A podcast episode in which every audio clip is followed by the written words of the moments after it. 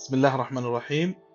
معكم عبد العزيز بن عيضة، معد ومقدم بودكاست وسار، واللي راح يناقش مجموعة من المواضيع العقارية من عدة محاور تتعلق بالتعلم والعمل والاستثمار في المجال. حلقة اليوم راح تكون عن التعليم والتدريب في المجال العقاري، ويسعدني أن أقدم لكم ضيفي وأستاذي الدكتور عبدالله الحيدري، أستاذ التسويق المساعد بجامعة الملك سعود، ومؤلف عدة أبحاث علمية محكمة في مجال التسويق العقاري ومنشورة في مجلات ومؤتمرات علمية عالمية، وعمل كمستشار تسويقي واستثماري لعدد من الجهات الحكومية والخاصة، كما عمل كمحاضر في قسم المالية كلية إدارة الأعمال بجامعة كولورادو، وله العديد من الاهتمامات في مجال التسويق وخاصة في التسويق العقاري، وهو أيضا عضو في عدة جمعيات أكاديمية ومهنية عالمية. حياك الله دكتور. الله يحييك، سعيد بتواجد معك اليوم. الله يحفظك. زي ما ذكرت لكم، موضوعنا إن شاء الله راح يكون عن التعليم والتدريب في المجال العقاري، واللي كان لفترة كبيرة يعتمد على الممارسة ونقل الخبرات من شخص لآخر.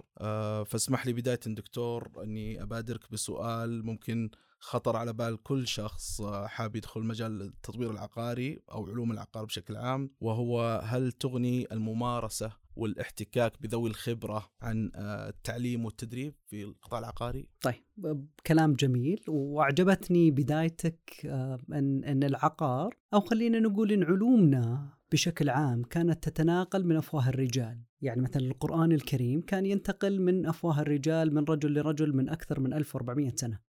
القطاع العقاري ما يختلف عن القطاعات الأخرى، الحديث، التاريخ، التفسير. احنا كثقافة كنا ننقل علومنا عن طريق المشافهة، هنسميها ان كل واحد يجلس مع الثاني بعدين يشافهه ويعمل معه لين يتقن هذه الصنعة.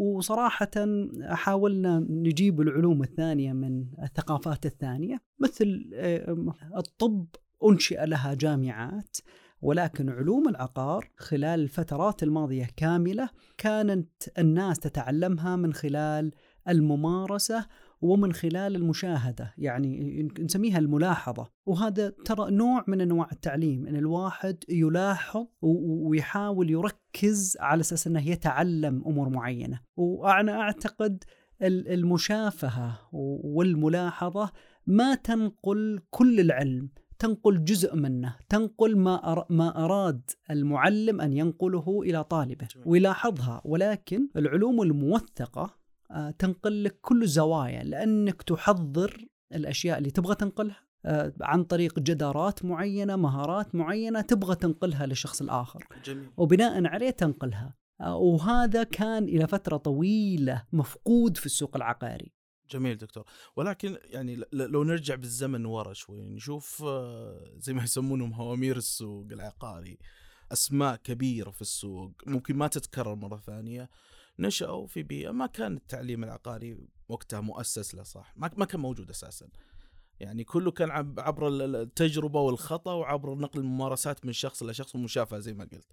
هذا ما يعطينا مؤشر إنه الممارسة ممكن تكون أهم من التعليم والتدريب والدورات في المجال العقاري. أنا أتكلم سم آه، كلامك جميل. آه، أنا أعتقد ترى ما ينفصلون الاثنين من بعض. الأسماء الأسماء العقارية اللي في البلد نفخر بها، ونعتقد أنهم سووا نقلة في التطوير العقاري وفي التسويق العقاري خلال السنوات الماضية، إلا أنه كان يمكن يحتاجون مهو بالجيلهم، يمكن هم كانوا جيدين للجيل اللي كانوا فيه، ولكن اليوم الاحتياج اختلف، الثقافة اختلفت، متطلبات الناس اختلفت. فأنا أعتقد أن, أن التدريب والممارسة لازم أنها تكون مع بعض. يعني كثير من, من وهذا أيضا ينقال عن أشياء كثيرة، ليش تدخل جامعة؟ رح مارس على طول وابدأ مباشرة، أنت ما تحتاج علم، تحتاج فقط آه تمارس، وتحتاج آه مهارة معينة أنك تسويها. ما تحتاج أنك تتعلم في جامعة، ولا تحتاج تتعلم في معهد، ولا تحتاج تتعلم في مركز، بس رح وطبق. وهذه وش مشكلتها؟ مشكلتها عملية الخطأ. يعني أنت أنت بتخطئ الخطأ، أنا بخطئ الخطأ نفسه لأني ما أعرف الخطأ اللي أنت أخطأت. جميل، فأنا توارث الخطأ. بالضبط، كل واحد يكرر نفس الأخطاء لأننا ما تعلمنا من بعض. جميل. وش زينة العلم؟ العلم وش يقول؟ العلم تخيل أنه منظار خارجي يناظر كل العلوم العقارية بشكل عام، ويعطيك التجارب الفاشلة والناجحة. مشكلة الممارسة أنها تعطيك بس ممارسات واحد، شخص واحد أو عدة أشخاص في داخل منظومة معينة صغيرة. فالتعليم ينقلك من تجارب واحد اثنين ثلاثة من تجارنا، وأنا أثق أن تجارنا تجربتهم ثرية بلا شك، ولكن تراها تجربة محدودة، وقتها محدود ونطاقها محدود. جميل. التعليم ينقلك إلى أبعد من ذلك، يصير منظور خارجي كبير جدا يحاول أنه ينقلك أخطاء الشمال والجنوب والشرق والغرب. ممتاز. أنا أذكر قرأت كتاب كان يتعلق بالبناء الطيني، أنا أعتقد نحتاج نرجع للبناء الطيني. جميل. لأنه واحد من موروثاتنا ولا عد شفناه، شفنا اللي يسمونه تقليد. أنا أعتقد أن, أن, أن الكنافة كذابة، هذا نسميه بناء طيني كذاب. البناء الطيني الكذاب إيش معناه؟ يبنون لك مسلح وبعدين في النهاية يسمونه يمشون الجدار بشكل خارجي، هذا كذاب. أنا أقصد أن البناء هذا غير حقيقي. جميل. خلينا نسميه.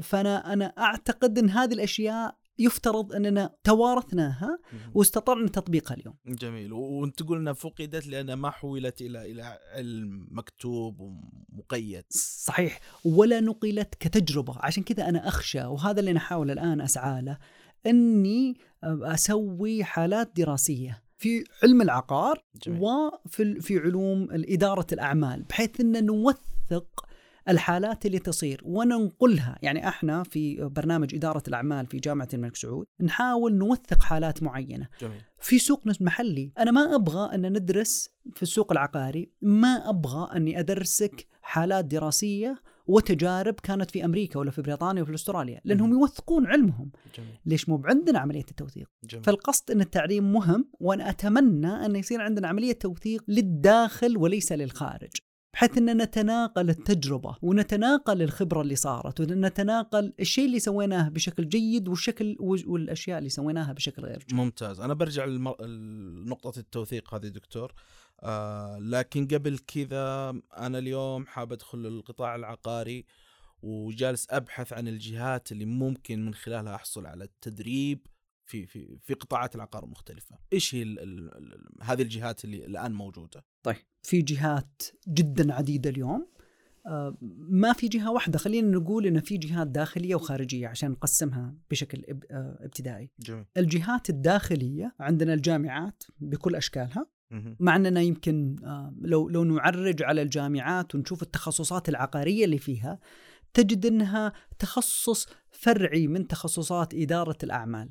جميل. بعدين تطلع المرحلة الماجستير تكاد تفقدها إلا في تخصص واحد في برنامج واحد في كلية العمارة في جامعة الملك سعود. أنا أقصد أن, أن التخصصات تنعدم في الجامعات. وكان فيه بالمناسبة كان في حديث لمعالي وزير الإسكان أستاذ ماجد الحقيل. نعم.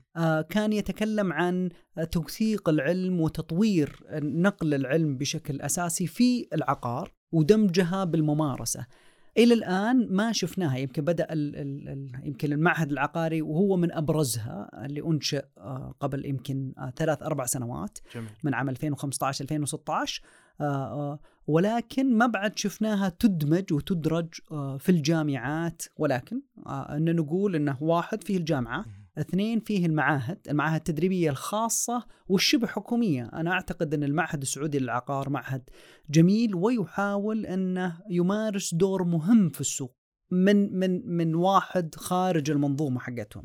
أنا أعتقد أنهم احتفلوا قبل أكثر من فترة قريبة، احتفلوا بتدريب أكثر من أربعين ألف شخص في المعهد العقاري. جميل. وأنا أعتقد هذا رقم كبير جدا وجميل جدا أن نشوفه خلال أربع سنوات أن المعهد يدرب هذا الكم. جميل.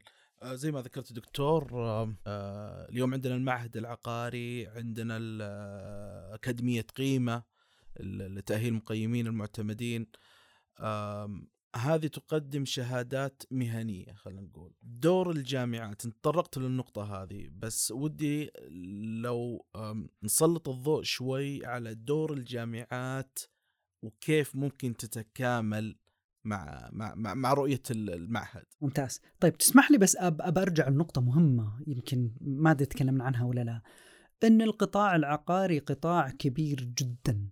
القطاع هذا الداخلين فيه والعاملين فيه تراهم يختلفون من خلفياتهم التعليمية والثقافية وحتى في الأعمال اللي يمارسونها. على سبيل المثال في ناس في المحاسبة، في ناس في المالية، في ناس في القانون، في ناس في الهندسة أو التطوير، في ناس في إدارة الأملاك، في ناس في التسويق. ففيه ما يقرب، أنا أحاول أن أعدها يوما ما، فكانت تقرب من أكثر من عشر قطاعات لازم نؤهلهم فيها. عشان كذا نشوف أن في هيئة المقيمين المعتمدين تركيزها الكبير يركز على تأهيل المقيم العقاري. بعدين عندنا هيئة أخرى اسمها الهيئة العامة للعقار تؤهل أغلب الممارسين العقاريين، سواء في الفحص، سواء في التسويق، سواء في القانون. وأنا أعرف أظن أن المركز أو البنك المركزي أيضا يؤهل، عنده شهادات مهنية بالمناسبة للتمويل العقاري. فالقصد أن, أن, أن الشهادات المهنية أنا أعتقد أنها جزء مهم جدا في السوق. وش هدف الشهادات المهنية؟ بس عشان نرجع خطوة ونعرف وش الفرق بين شهادة جامعية وشهادة مهنية وتدريب عادي. جميل. الشهادة الجامعية هي مدتها بأربع سنوات بخمس سنوات، هدفها تعطيك العلم نفسه اللي انت تتخصص فيه، سواء هندسة، إدارة أو التخصصات الأخرى، وانت تدرس علوم حياة من ضمنها نسميها soft skills، يعني تدرس مهارات داخل هذا العلم كالتواصل, كالتواصل وكل كل المهارات المرتبطة بالعلم هذا اللي انت تتعلمه. جميل. في في أي تخصص، وهذا يستغرق من عمرك ويفترض أنها توسع مداركك. ولكن الشهادات المهنية هدفها أنها تعطيك مهارة متخصصة في مجال متخصص. أظن القطاع العقاري يحتاج إلى عاملين. اليوم في عملية توطين للوظائف في القطاع العقاري، فنحتاج نطوره ونرفع من نسميه ال ال الوعي، مو هو بالوعي ولكن الماتشوريتي اللي هو النضج النضج القطاع بشكل عام. جميل. ولن ينضج بناس يدخلون ويطلعون في القطاع. تبغى واحد هذا عمله خلال عشر سنوات عشرين سنة. يمكن قبل شوي قبل اللقاء كنا نتكلم على تركيز الشركات المتناهية في الصغر في القطاع العقاري. نعم. وهذه ضخمة جدا، اللي اللي تتكلم عن شخص واحد في المكتب أو شخص واحد في المؤسسة. اليوم القطاع العقاري يبغى يطلع من شخص واحد وشركات متناهية في الصغر، يبغى يصير منشآت كبيرة يقدر الواحد يدخلها. أنا أشبه القطاع العقاري بالقطاع البنكي في بداياته. القطاع البنكي كانت الناس تخاف منه، كان كان خطورة عالية أن الواحد يدخل فيه. نعم. ولكن تطور، كان في وراه بنك مركزي، سامة كانت وراه، فكانت تحط المعايير لدخول هذا القطاع. ممتاز. القطاع العقاري يشكل أكثر من خمسة بالمئة ستة بالمئة، أظن أنه يوصل إلى عشرة بالمئة من الناتج المحلي. صحيح. للمملكة، وهذا المخطط له في عشرين واحد وعشرين. فإن نقصد أن الشهادات المهنية تعلمك مهارة محددة. خلنا نقول مثلا في شهادة مهنية في التقييم العقاري، أنت توصل حاطينها مستويات، مستوى أول لما تخلص مئة وثلاثة، مستوى ثاني لما تخلص مئة وسبعة، مستوى ثالث لما تخلص مئة واثني عشر، بعدين المستوى الأخير لما تخلص كامل الشهادات. فكل واحدة تهيئك إلى مستوى أعلى تستطيع من خلاله تقييم عقارات مختلفة وتقييم أشياء مختلفة. فالقصد الشهادات المهنية، بس عشان نرجع لها، الشهادات المهنية هدفها أنها تقول للعاملين في القطاع ترى أنا متخصص في هذا المجال وأستطيع أني أساعدك في أنك تنجح في هذا المجال. ممتاز. إذا قلنا الشهادات الجامعية الهدف منها أنه تتعرف أو تكتسب مهارات في في المجال اللي تدرسه، بالإضافة إلى شوية soft skills. الشهادات المهنية تخليك تقول أنا فعلا متخصص في الجزئية هذه من من مجالي. ممتاز. تسمح لي بس أبغى أضيف على قضية الربط بين الشهادات المهنية والجامعة. وكانت في مبادرات عديدة أنهم يضعون جزء من المناهج اللي تدرس في المعاهد والشهادات المهنية في جزء من المواد التدريسية اللي تصير في الجامعات. جميل. وبعد كذا لما يتخرج يتخرج الطالب يحتاج فقط يختبر اختبار واحد على أساس أنه يجتاز هذا الاختبار ويصير يأخذ هذه الشهادة المهنية. جميل. اليوم كثير من الشباب في عندهم طموح عالي للتعلم، وبعض الأحيان الطموح أو الرغبة هذه تسبق، خلينا نقول تتعدى المتوفر الآن في أو اللي يقدم المعهد العقاري. مقصدي أنه في طرق أخرى للتعلم اللي التعليم الذاتي. أنا اليوم كشخص، وأنا أسألك دكتور كشخص أكاديمي يعني وكأخ كبير، كيف ممكن أحدد الكفاءات اللي أحتاجها في مساري وأرسم مسار معين للتعليم الذاتي في المجال العقاري؟ في البداية، وهذه كانت مشكلة يمكن أول ما بدأ التقييم العقاري، كانت الناس تدخل تقييم عقاري بعدين دخلت للمجالات الثانية في العقار، فصار الواحد عنده كل الشهادات اللي موجودة بالسوق عن العقار، لأن العلم كان قليل والشهادات المهنية كانت قليلة، فكانت الناس تأخذ كلها. يعني بالمناسبة الناس كانت تأخذ كل الشهادات المتوفرة.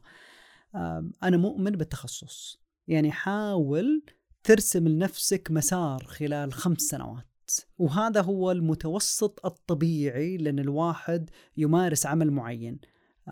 أنا أذكر علماء كثير يقول لك لن تكون مبدع في عمل معين إلا إذا كان عندك عشر آلاف ساعة، تحقق عشر آلاف ساعة من هذا العلم. فأننا نتكلم عن علوم ضخمة جدا، مثلا نتكلم عن التسويق العقاري، مثلا عن التمويل العقاري، إدارة الأملاك، التقييم العقاري. أنت تحتاج في كل واحدة عشر آلاف ساعة لتكون متخصصا وتكون مرجع للناس في هذا المجال. فلا بد أنك تكتسب هذه العشر آلاف ساعة من خلال أشياء كثيرة.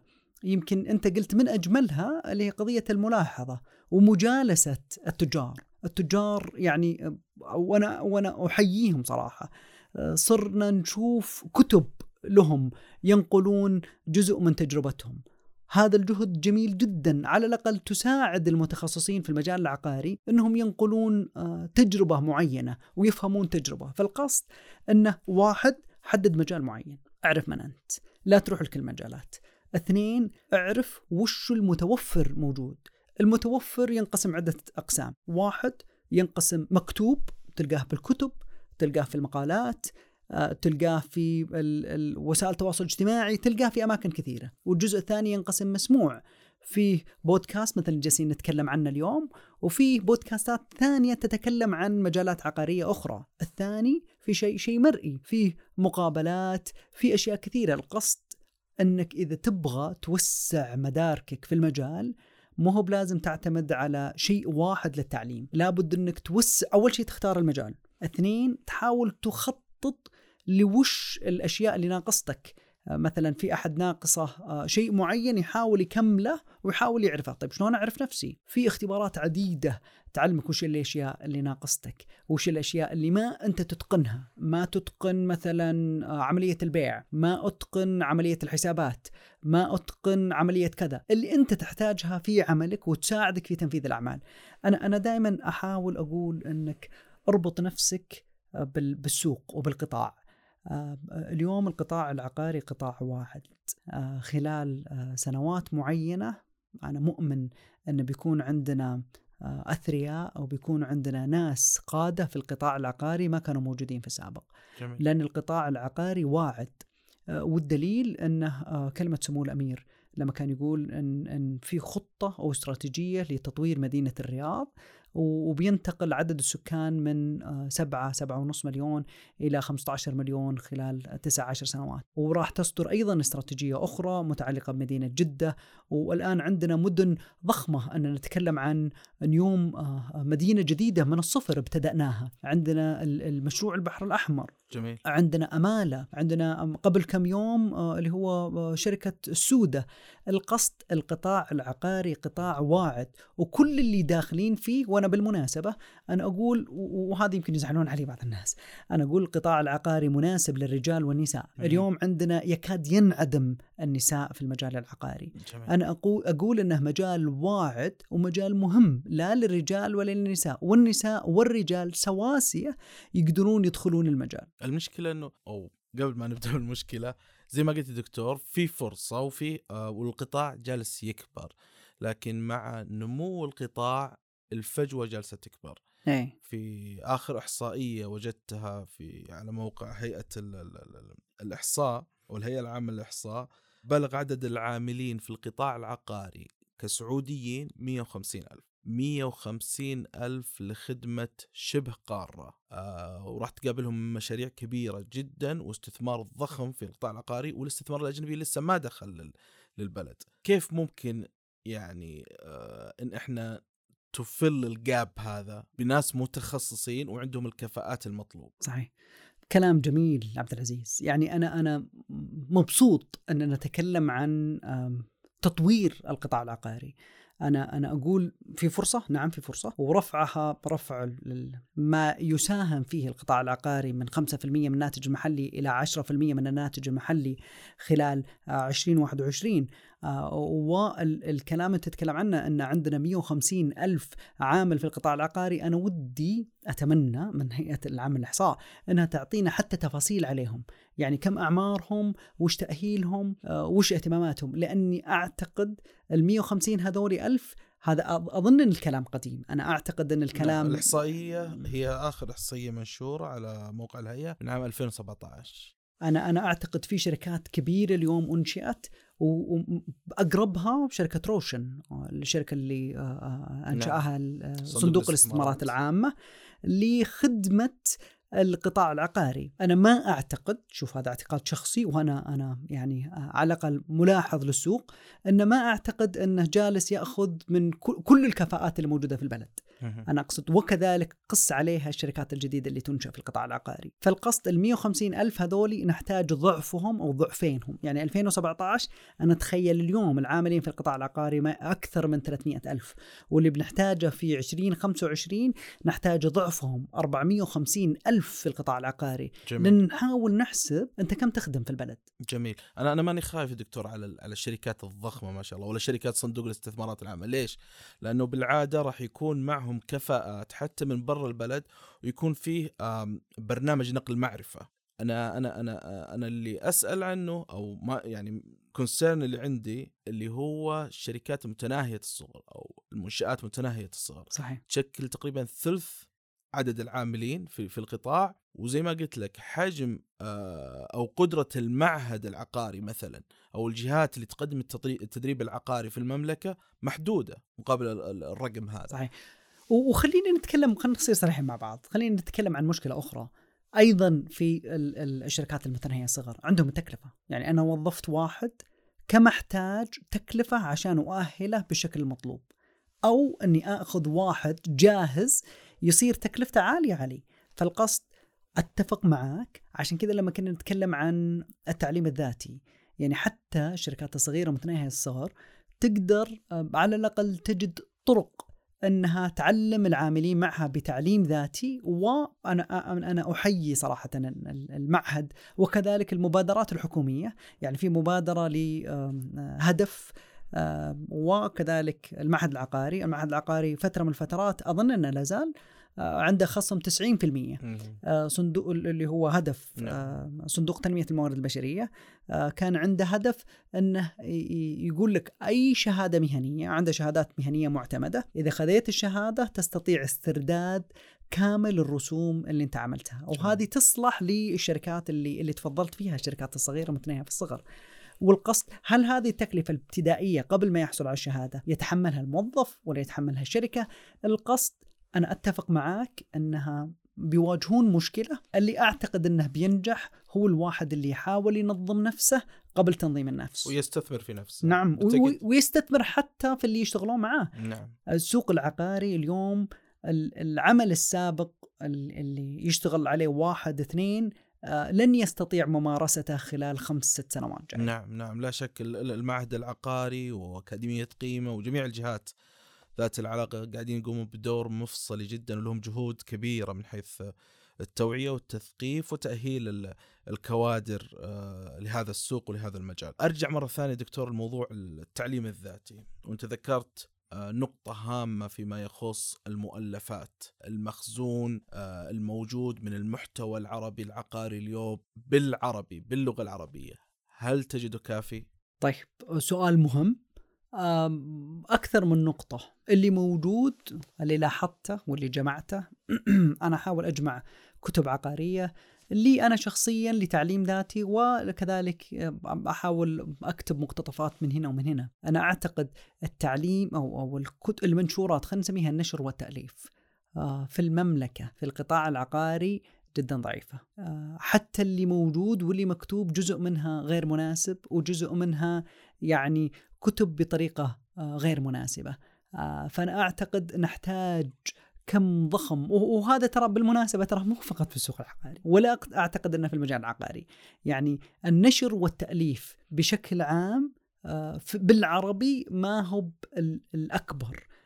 لو لو تقارنه باللغة الإنجليزية ولا باللغة الفرنسية ولا باللغة الإسبانية، ولكن خلينا نتكلم عن مجالنا المجال العقاري. أنا أعتقد النشر والتأليف يحتاج دعم، ويحتاج أيضا خلينا نسميهم قادة رأي، جميل، بحيث أنهم على الأقل يقودون عملية النشر والتأليف. يحتاجون ما هو فقط، يعني أنا أعتقد أن النشر والتأليف ما تحتاج فقط حافز مادي، حتى تحتاج حافز نفسي، أنك تؤلف وتنشر في مجال أنا أعتقد أنه مهم لنا ولأجيالنا القادمة. جميل. إيش هي الجهات اللي ممكن تقدم هذا الدعم؟ أوه، جهات كثيرة جدا، من أهمها الجامعات، لأنها عندها رصيد ومخزون ضخم من المعرفة، وقادرة أنها يعني تحتضن المؤلفين والناشرين بشكل واحد.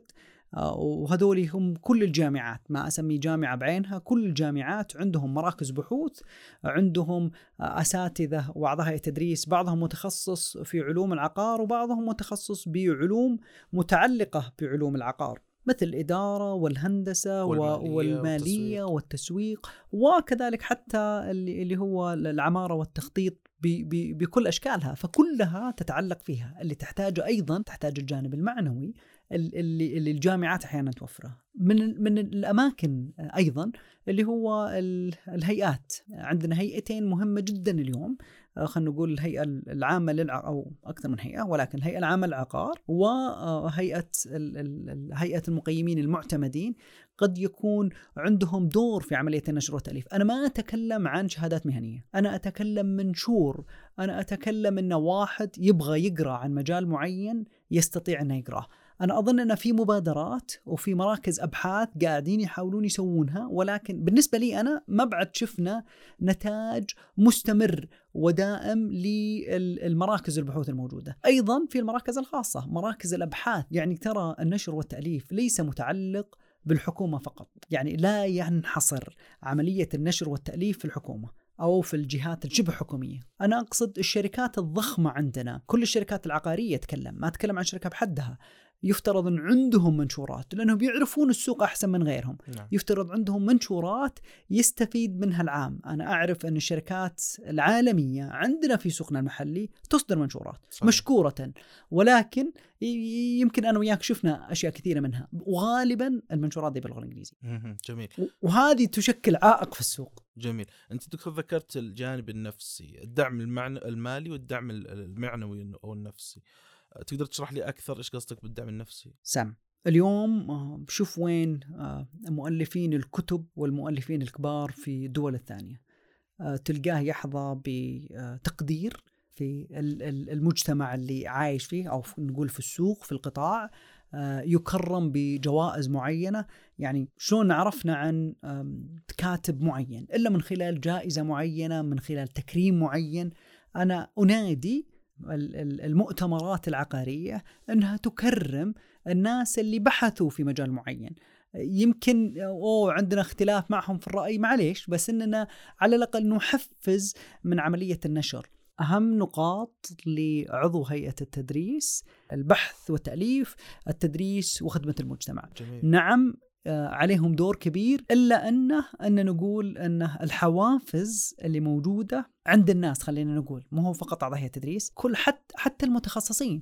يعني نقول إن واحد أفنى عمره في القطاع العقاري واشتغل ثلاثين سنة خمسة وعشرين سنة، هذا يقدر أنه يكتب كتاب رصين عن المجال اللي هو كان يسويه خلال خمسة وعشرين سنة ثلاثين سنة. جميل. ولكن شوف، في مشكلة في عملية البحث والنشر والتأليف في القطاع العقاري خصوصا وبالعربي بشكل عام. فعشان كذا أنا أقول لك إن, إن, إن اللي عنده لغة ثانية يستطيع أنه يطلع على الأقل على ممارسات مختلفة. وأنا, وأنا صراحة أحيي بعض أعضاء هيئة التدريس اللي استطاع أنه يترجم بعض الأعمال من الإنجليزية إلى العربية أو من لغات ثانية للعربية. أنا أعتقد ترى الترجمة جزء مهم جدا في عملية نقل العلوم.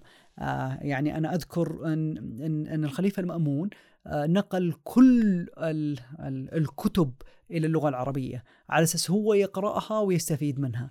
أنا أعتقد الآن أيضا نحتاج آخر أو آخرون يستطيعون نقل العلوم من اللغات الثانية للغة العربية. نعم أكيد. وقوة الأمة مبنية على على معرفتها وعلى على على ثقافة أبنائها. لكن اليوم بما أننا يعني في عصر سريع جدا نشر المحتوى يمكن صار أسهل من قبل. أنا أتذكر طلعت على مجموعة كتب لأحد الكتاب. الكتب هذه كلها تتكلم في القطاع العقاري لكن كل كتاب يتكلم عن مسار طيب. مختلف. الرجل تكلم في جميع المسارات وحتى كان في معلومات مغلوطة في هذا الكتب سام. أنا سؤالي أنه مين المؤهل لإنتاج محتوى عقاري عربي أو كيف يعرف أنه مؤهل؟ هل في جهة تعيد يعني مراجعة هذه المواد؟ كلام جميل. أنا أعتقد واحد على قولتهم اللي ماسك كل الشغلات مو بصحيح، ما بدي أقول كذاب، اللي يحكم. طبعا أنا ما ودي أدخل جامعات، بس أنا بقصد هل في أحد مرجعية يصير للنشر والتأليف في القطاع العقاري؟ لا ما في، ولا, ولا يفترض أنه يصير فيه. أنا أعتقد أنه خل السوق يبين، خل الناس تبين هل هو هذا الكتاب صالح ولا لا. القصد أنه في في مجالات لما تبغى تحتاج تؤلف كتاب وتحكم كتاب في لها قنوات معينة نستطيع أن ندخلها ونؤلف كتب ونحكمها، بس مو بهذا المجال. الدور الأول أن نكتب ونؤلف. أنا أعتقد عندنا مشكلة في النشر والتأليف، عندنا مشكلة في أن الواحد يكتب ابتداء. خل... خلي يصير عندنا يعني أنا, أنا كنت بقول لك قصة جميلة. أنا أعتقد لما أتكلم عن الرواية الرواية السعودية أصنفها من, من, من عدة مراحل، قبل رواية بنات الرياض وبعد رواية بنات الرياض. أنا أعتقد أنها هي الشرارة اللي خلت كثير من الكتاب يبدأ يكتب، لاقت رواج كبير. رجاء الدكتور رجاء الصانع سوت خير فينا، ترجمت ترى الكتاب لأكثر من لغة، جاه اهتمام ضخم جدا. الكتاب جيد، ولكن إن نقول أن الاعتقاد أن, إن هذولي يحتاجون أنهم يؤلفون وينشرون بشكل جيد. فالرواية كانت نقلة بس للرواية والقصة، ونتمنى أنها تنتقل للسوق العقاري بحيث أنه يجينا واحد يكتب كتاب يكون نقلة ويصير يقود هذا التغيير في السوق العقاري بإذن الله. بإذن الله أنا أعتقد وأتفق معك يا دكتور. أعتقد أنه إحنا نحتاج إلى يعني نوع من ال من من عملية احتضان الكتاب والباحثين من خلال المؤتمرات، من خلال ال ال الهيئات المتعلقة بالمجال. آه، أنت أشرت إلى نقطة جميلة وهي مراكز الأبحاث والدراسات في القطاع العقاري. وخلال مؤتمر آفاق مستقبل القطاع العقاري سمعنا عن عزم المعهد العقاري إنشاء مركز الأبحاث والدراسات ومركز تفكير أو think tank. برأيك كيف راح تساهم هذه المراكز؟